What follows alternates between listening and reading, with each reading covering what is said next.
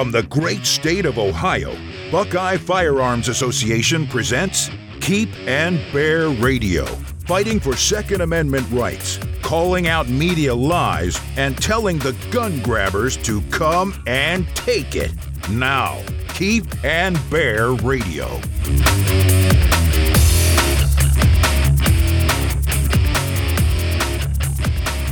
The Supreme Court of Hawaii says the spirit of aloha overrules your Second Amendment rights.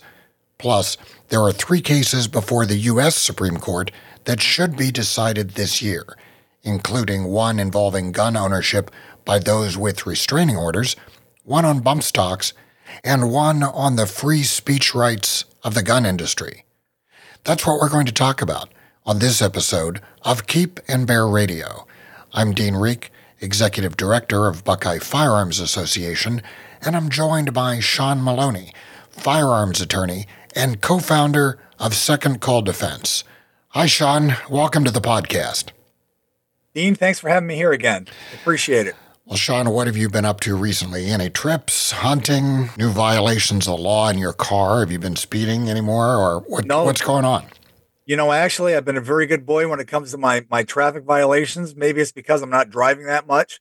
I, have, I haven't really been uh, taking any long, long trips uh, for the past few months, but uh, I just had a lot of work to do around the office and, of course, uh, try to hunker down uh, with what's going on in the United States. So if you can stay in the office, you can stay out of trouble. That's what you're saying. Well, that, you know, that's exactly right. I never thought about it that way, but I guess that's the key. Just stay in your office, stay out of your car, and you're good. Dean, you're a very wise man. Has anybody ever told you that? Uh, no one ever. Well, now you got it. Sean, as our resident legal expert, I wanted to ask you about some cases, including some cases that may be decided by the U S Supreme Court. But the first case I want to talk about is this case that came out of Hawaii and has been in the news recently. It's kind of kind of shocking, uh, you know, what they said in their ruling. Basically, they're saying that there's no Second Amendment right in Hawaii. And this involved a guy by the name of Christopher Wilson. He apparently had an unregistered twenty-two pistol, and he was charged with carrying a firearm and with having ammunition in public. So this case went through the legal process. Eventually, a circuit court found for Wilson, dismissed the charges, but the case was appealed. It went all the way to the Hawaiian Supreme Court. They overruled it, sent it back to the circuit court. Basically, they found that Hawaii does not recognize a natural right to self-defense. Uh, they said essentially that they don't recognize any of the foundational Second Amendment cases, Heller, McDonald, Bruen, and they just declared that there is no constitutional right to carry a firearm in public. In fact, they used the phrase, the spirit of aloha, and they believe that the spirit of aloha trumps whatever it is the U S Supreme Court found. So, Sean, what do you think about this case? This is rather stunning, don't you think? Well, it's stunning and it's troublesome. And I like to think that that uh, uh, that freedom trumps what the Supreme Court's doing. You know, essentially, Hawaii has almost the exact same, I think it is, the, the same Second Amendment Uh, to their Constitution in Hawaii that we have to the United States Constitution. Yet they decided to interpret completely oppositely and decided, you know what, you don't have a, a right to, to keep and bear arms and protect yourself. And what's even more troublesome in, in there is that uh, New York State Rifle and Pistol versus Bruen was almost on fours with the same exact case that was filed at the same time coming out of Ohio, out of Hawaii. They essentially stated that um, Uh, that, you know what, you have to be a special person to have a concealed carry permit. To my knowledge, they really didn't issue any. Uh, and so Bruen was on all fours. And, of course, we know the way Bruen was uh, was decided. But the real troubling part, Dean, as you stated, is that now you have the state of Hawaii refusing to follow the law of the land. Uh, Hawaii, of course, decided to interpret the, the mirror, their mirror image of the two A differently than the United States Supreme Court.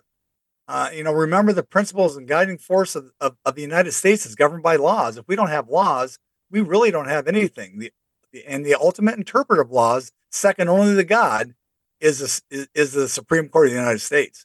So then I started looking, well, wait a minute, what's going to happen when these states refused to follow the Supreme the Supreme Court. Well, you know, we we think about New York State; they don't, they're not following Bruen. Massachusetts isn't even following Heller and never did. And so, what what choice does the Supreme Court have, and and how do you enforce this? So, I did some research and I found out, you know, one of the things they can do is employ legal challenges uh, by ignoring a Supreme Court decision. It obviously can result in legal challenges and lawsuits filed against the state. You know, again, but that's another lawsuit, and say that they lose, and they're going to ignore that also. Uh, but individuals or organizations that are affected by the state's noncompliance, they can also seek legal remedies and, and sue essentially this, the state. Uh, again, uh, are they going to follow that decision? This United States Supreme Court can hold the state Supreme Court in contempt of court for knowingly and willfully disregarding a, a Supreme Court ruling. Uh, if they're held in contempt of court, Uh, certainly, if I'm held in contempt of court, I can be thrown in jail for a while. So I guess uh, possibly, or, or most probably, the Supreme Court could uh, could do the same thing. But again, enforcing that and other penalties imposed by the federal judiciary can be troublesome. And then there's also federal intervention that can take place. You know, the federal government holds a lot of strings that they can be pulling through the Department of Justice or other agencies. They can intervene to enforce compliance with the Supreme Court decision. Uh, that can involve federal lawsuits or enforcement actions against a non-compliant state. Of course, the big one is loss of federal funding. If you're not going to follow the precedent set by the United States Supreme Court, your federal money is going away. And there's quite a few states out there that can that can never survive without that money. And, you know, I'd like to think that there would be some kind of uh, political fallout from ignoring uh, SCOTUS decision that can lead to uh, political backlash somewhere. And then, you know, and something that um, that affects us as a people is uh, the erosion of the rule of law. We know we're a country of laws. That's the, our foundation was built upon that. And the noncompliance with the Supreme Court decision totally undermines the rule of law. And and and I think you've seen uh, what lack of enforcement throughout these blue states or sanctuary cities has done to America. Uh, the, the rise in crime, carjackings, uh, shoplifting, and, and whatnot is, is a direct result of the re, the rule of law being ignored by these states. And overall, why the states have the authority to challenge and disagree with SCOTUS um, through other legal means, the outright defiance of the court's rulings uh, have, as we can see, serious political uh, and real impact on crime in these cities. And all of a sudden, if we lose the ability to be a, a land of laws, we're pretty much a third world country, in my view. So I assume that this case is going to go to the U S Supreme Court. Right, they're going to appeal it all the way up, and then they're going to have to, to make the decision, and, and we'll see what happens. You know, you're right, and I think based on uh, the recent decisions, it's probably going to be a nine oh decision. I can't imagine that anybody on that Supreme Court would say, you know what, that's all right, you don't have to follow uh, our rulings. I, I'd have to say that's a nine oh decision, but again, the key part is going to be, all right, how are you going to enforce that decision? Well, you know, if it's a Democratic administration, that's not going to happen, right? Because no, I agree with you. It will not happen. What's what's next? Enforcement, the Department of Justice has got to try to do something. But I would think uh, that if you took away their federal federal funding, they wouldn't have much of a much of a state left anymore because we're so dependent upon federal money.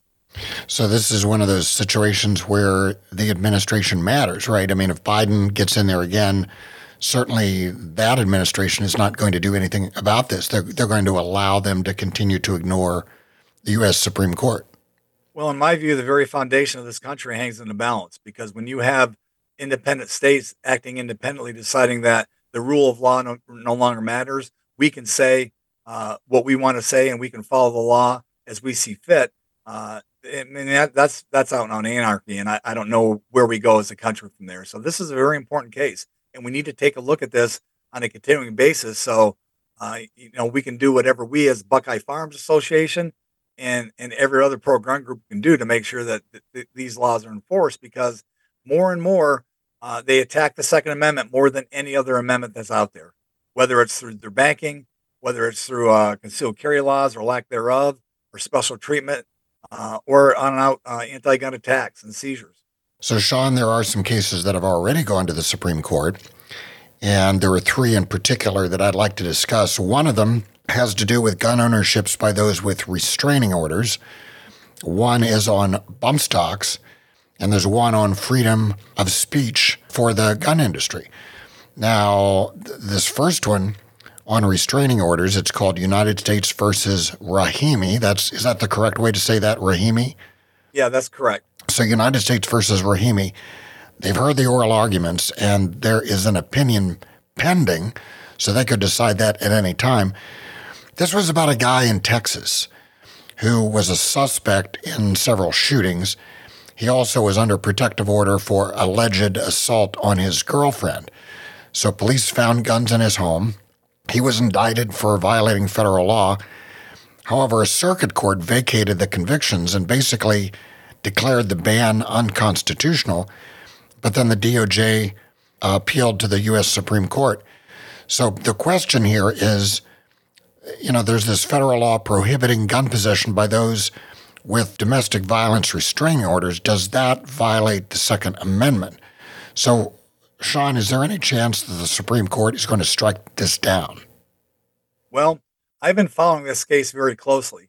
I represent a client that is serving time in federal prison uh, for firearms violations that, according to Bruen, or under Bruen, uh, to be clear, uh, states that if it's not part of the history and purpose of the Second Amendment, basically, if it wasn't the law in seventeen ninety-one when it was adopted, it's not the law now. And certainly uh, domestic violence, for example, didn't really become a, a criminal element until early in the eighties. In fact, it was always considered to be a, a, a family matter. And, uh, of course, with the Lautenberg Amendment and what they did with any minor misdemeanor conviction of domestic violence and a total loss of gun rights forever, uh, that doesn't necessarily follow the history and practice of the Second Amendment. So that's why the courts have, have held on Rahimi's side, saying, wait a minute, if we follow what Thomas said, Thomas's uh, decision in New York State Rifle and Pistol versus Bruen, Rahimi shouldn't lose his Second Amendment rights. Uh, and so there's a pretty big thing. I've been watching all the cases dealing with Bruen because essentially most of the nineteen sixty-eight Gun Rights Act won't exist anymore. And, I, and I've said over and over again, Uh, there's people's heads are going to explode when a lot of these Bruen decisions come down if they follow the Supreme Court like they did in this case. So, I mean, no one really wants violent criminals to have access to firearms, but isn't there a due process element here? Uh, I'm not really familiar with the case. Maybe you can explain this, but this was all about the restraining order, and I don't know if he was convicted of anything, was he? No, and that was the key. He wasn't convicted of anything yet. Uh, he was under a restraining order for domestic violence. And mostly when a domestic violence restraining order or any personal protection order is issued, the first the first bite at the apple is it's the person who's filing for the order alone. So Mister Rahimi probably wasn't even present in court when they issued the restraining order against him. Uh, his girlfriend went in, said this is what he did, and, and uh, unilaterally they'll grant the restraining order. And then Rahimi will have a chance to come in at a later time and argue his case. But if you look at Bruen and the fact that this has to follow the history and, and uh, the history of, of the Second Amendment, again going back to well domestic violence, uh, especially when you're looking at a minor misdemeanor domestic violence, yelling at your wife, yelling at your kids, or, or something like that that doesn't even involve violence, maybe the threat of violence from someone raising their voice, uh, you, the lifetime ban on on firearms. Well, that that doesn't follow the history and, and precedent and practice set forth by the Second Amendment. And that's what Rahimi was is being ruled on. And the due process was part of it because, again, he had um, he had no no no opportunity to be heard and and uh, uh, and expound his part of the story. Uh, it was just done based on what his girlfriend said. And certainly that's not a conviction. That's not a decision made. And that's certainly that's not due process. You know, this sounds a lot like red flag laws, where basically someone has an accusation, guns are taken away from somebody, and then after the fact, there's some legal process to figure out if they did the right thing. Well, you're exactly right, because that's what red flag law is. There's no due process. One person says you shouldn't have guns, at least for now, and they go into your house and they take them. Just like in this case, uh, uh, the federal government in Lautenberg and federal statute says, you know what, you have a minor misdemeanor uh, or, or a a, a uh, restraining order against you for domestic violence. And uh, even though you haven't had a chance to be heard, you can't have guns. And I think that's what the state uh, uh, or, or the federal government really started to focus on. Wait a minute, even though there's Bruen out there, but do we even really have due process in this case? And, and the answer is no. So I'm going to just ask again, do you think the U S. Supreme Court would strike down this federal law? I think they have to, based on the precedent set by uh, Bruen, based based on Thomas's uh, decision of, of the history and practice of the Second Amendment. I think they have no choice. And like I said, I think the majority, the vast majority of the nineteen sixty-eight Gun Rights Act and acts that, that were passed earlier than that are are basically going to be uh, uh, going to be decimated and, and found all to be uh, unconstitutional. Okay, well, I guess we'll find that out pretty soon. So there's another case on bump stocks. This one is called Garland versus Cargill, and the oral arguments are actually scheduled for just a few days from now, Sean, when we're recording this, February twenty-eighth. That's coming up pretty quick. This is all around that Las Vegas mass killing. I'm sure everybody remembers that. This was a guy who had apparently several rifles fitted with bump stocks, and I don't know if we ever found out whether he used all of those rifles or or whether he just had them. You know, they didn't release a lot of the information out of that uh, case, but it's not. This case is really not so much about the Second Amendment, as I understand it. It's really about the A T F and whether they acted outside their authority, because they basically just came out with a ruling and said, well, you know what? These bump stocks are actually machine guns, and this case might affect other devices like this, you know, like the Glock switches, pistol braces, ghost guns, things like that.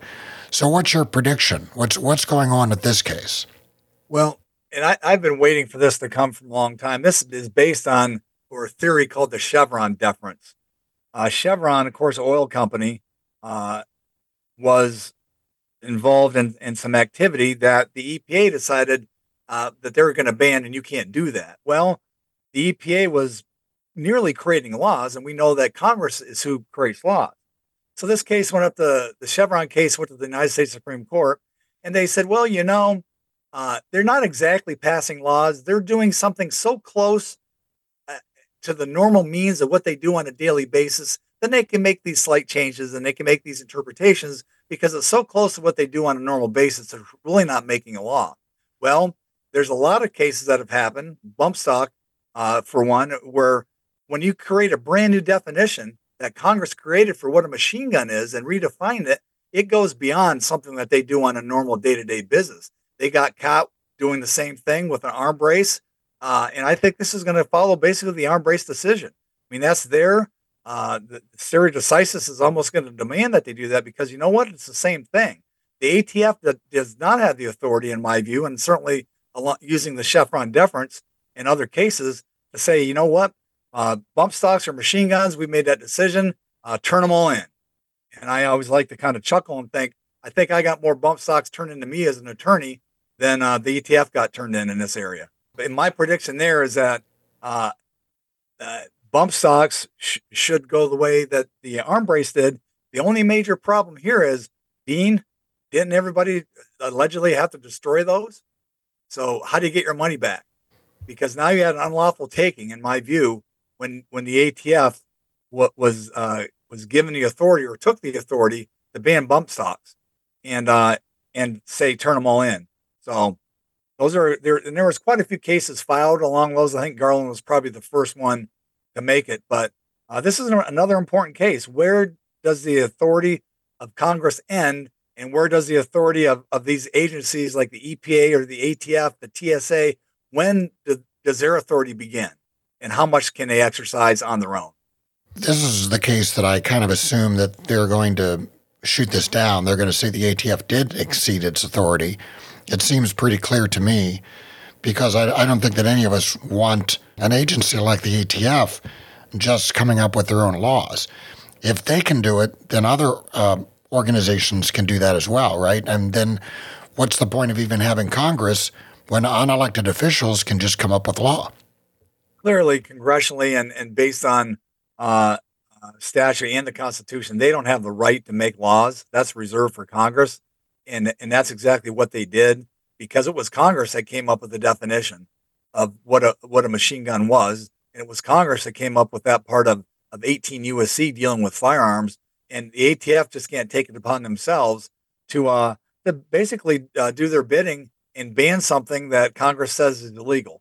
And granted, it was very, it was a very, very emotional time. If you think about it, how how quietly that incident just went into the sunset. We never heard about it. We didn't know anything about this guy, really. We had no idea what happened. It just went away. And then all of a sudden, we ended up with a bump stock ban, and then people had to turn everything in and, or destroy them. If they're going to follow the, the past precedent, recent precedent, I, I believe the bump stocks are going to be legal, or at least are going to be found that the A T F did not have the authority uh, to do what they did. And then it is upon Congress to, to take any action that they deem fit.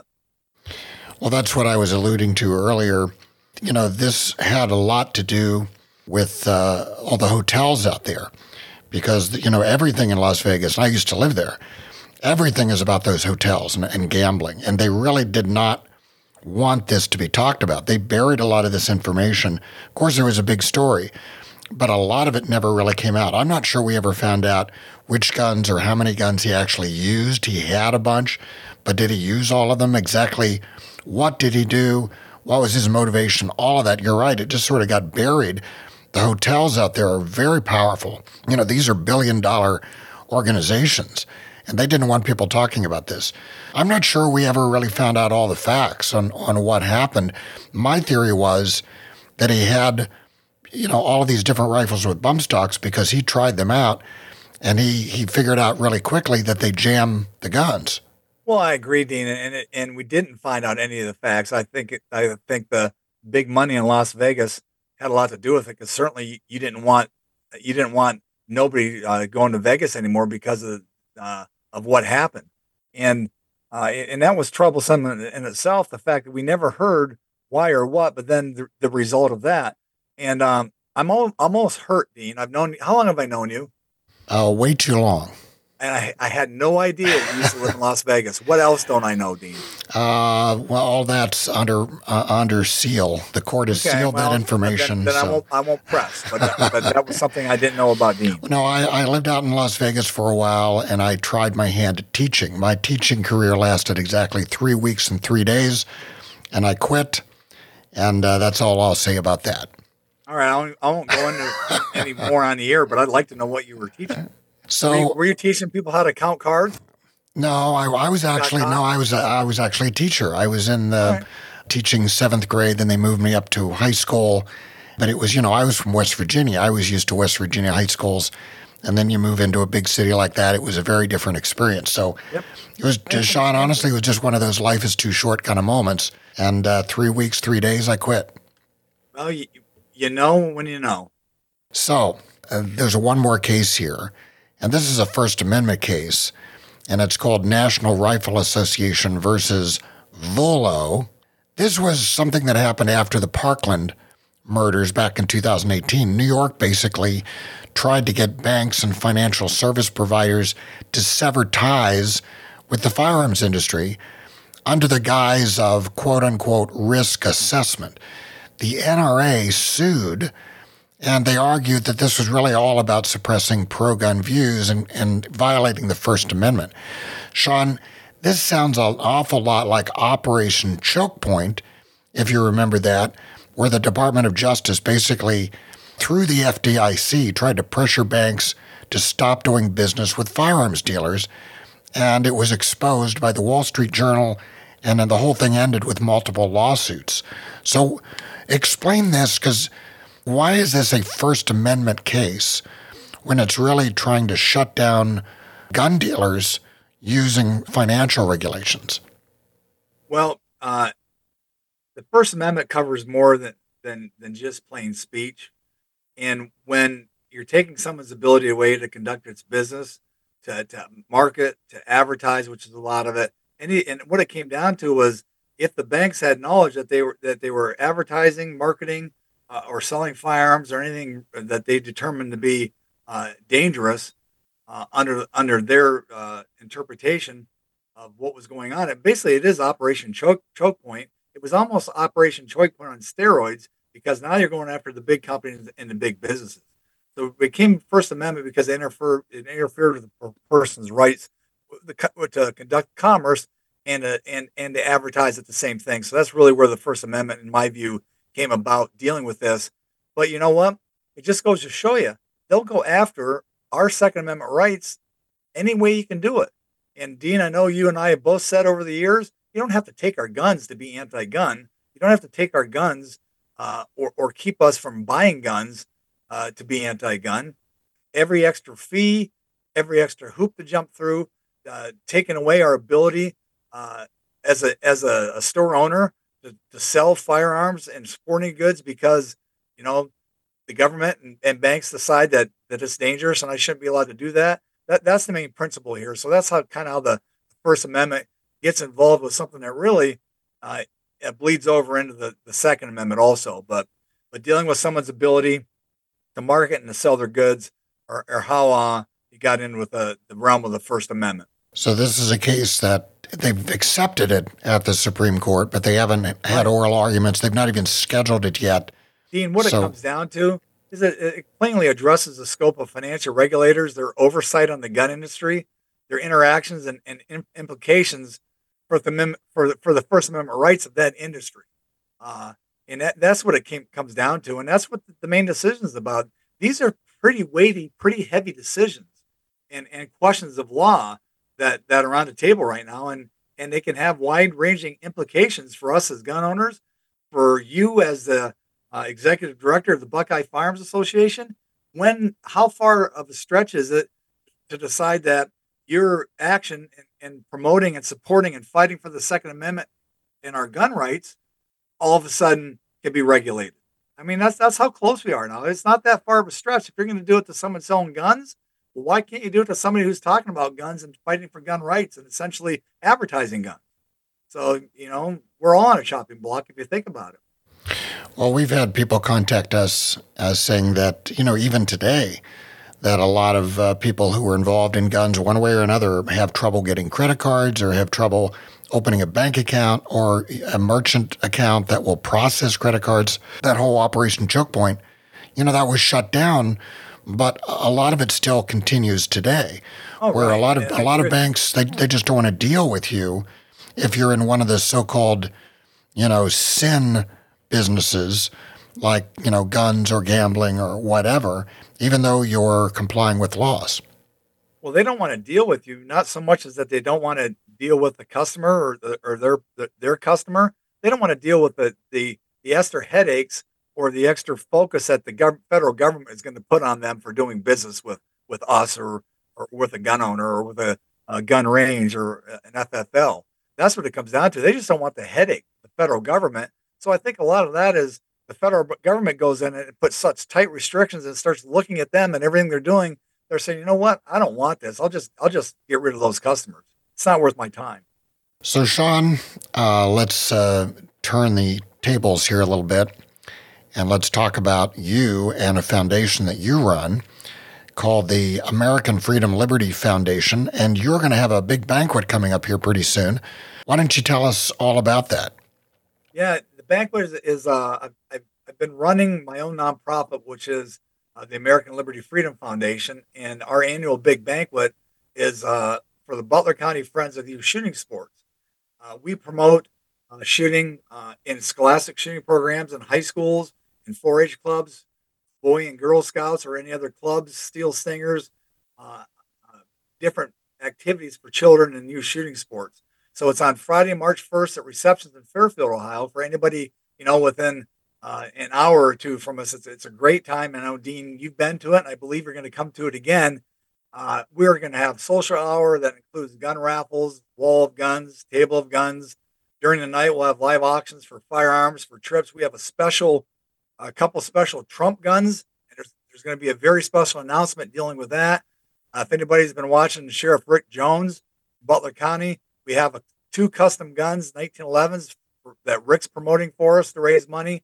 We have a tremendous amount of hard-to-find bourbons and liquors this year. We've had a lot of it donated to us for those people who like Weather, uh, Stag, uh, Blanton's, and like. Uh, we have we have a lot of that also.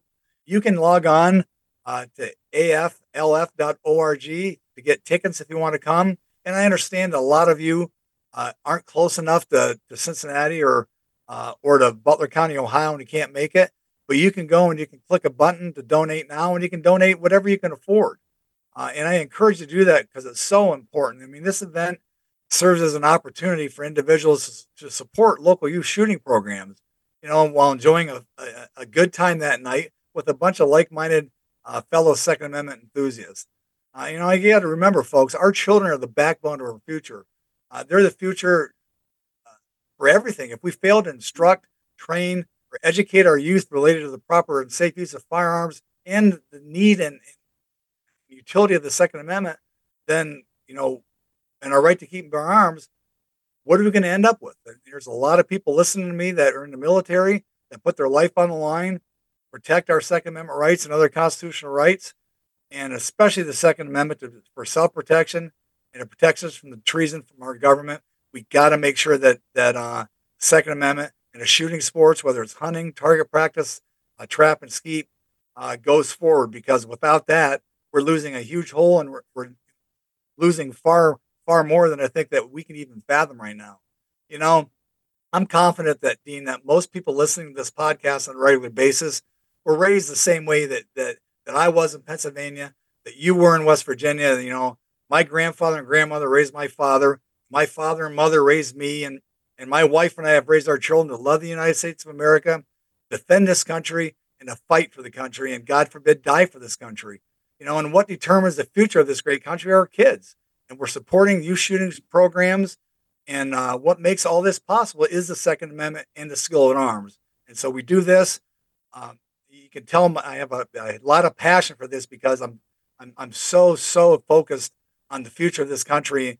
And it all starts with what we have uh, ingrained in our children and, and what the Second Amendment provides them. So, and it's a celebration of freedom. A celebration of youth shooting sports. We'll have people from four H clubs, high school trap shooting clubs. That you'll see their awards, you'll hear their stories, and what uh, the youth shooting sports in Butler County has done for their lives. And we also have, uh, have went outside of, of Butler County and provided funding for for arming teachers in schools, uh, for taking care of uh, different scouting troops in in, uh, in different parts of Ohio. But that's important to us. And so, please, if, if anybody can make it, get on to A F L F dot org. You can buy your tickets there. There's there's a few left, not many. Uh, but if you, but if you're so inclined, please donate. We give you the opportunity to do that. And if anybody has any questions, my number is five one three, four eight four, zero one four two. And um and I'll be happy to answer any questions. But again, the easiest way to do it is to get on A F L F dot org, and you can donate and you can buy tickets. You can also Uh, we have gun raffles that are going on now also in the state of Ohio. So you, you can uh, you can click on that and enter your chance to win the guns and support youth and youth shooting at the same time. So, you know, Dean, thank you so much for allowing me the time to talk about this. And uh, thank you for all you and Buckeye Firearms continue to do with firearms rights in the state of Ohio and for what you do for kids. Sean, you said that you had a couple raffles going on right now. Can you describe? I mean, you have two guns that you're raffling off, right? We have uh, we have Sig Sauer uh, A R fifteen tread with a lot of accessories, and we have some rare, hard to find Colt firearms also in another auction. So you can ch- choose your take your pick, or do what I do, and when I have the chance to do that, and that's to to buy a chance on both of them. It increases your chances. And anybody who wants to come to our banquet, I always point out your chance of winning firearms. Your odds are as, as low as one out of thirty, one out of fifty-two. One out of one hundred, or just leaving your hand up long enough in a live auction. But we give away dozens and dozens of guns, safaris, trips, everything. You know, we're like the A T F, alcohol, tobacco, and firearms. You're going to walk away with something you like. Yeah, it, it's it's quite an event. I know you had told me about it for a while, and I'd never been there. Then I came one year, and it was like, wow. You know, this this is a huge event. I mean, you're growing out of the facility that you're using right now, right? I mean, you've got yeah, you get four or five hundred people to show up. Oh, unfortunately, I, I went with their floor plan, and w- when we remove the games, because the games are over, we're going to rush tables out, and that's going to buy me an extra fifty people. And if you're a friend of mine, uh, you're not going to get the best seating. You know, people think, well, if if you bought a table or you're not you're not a friend of mine, you're pre- you're going to get in the main showroom, but because I, I don't care if my friends aren't happy with me. I care, but not really.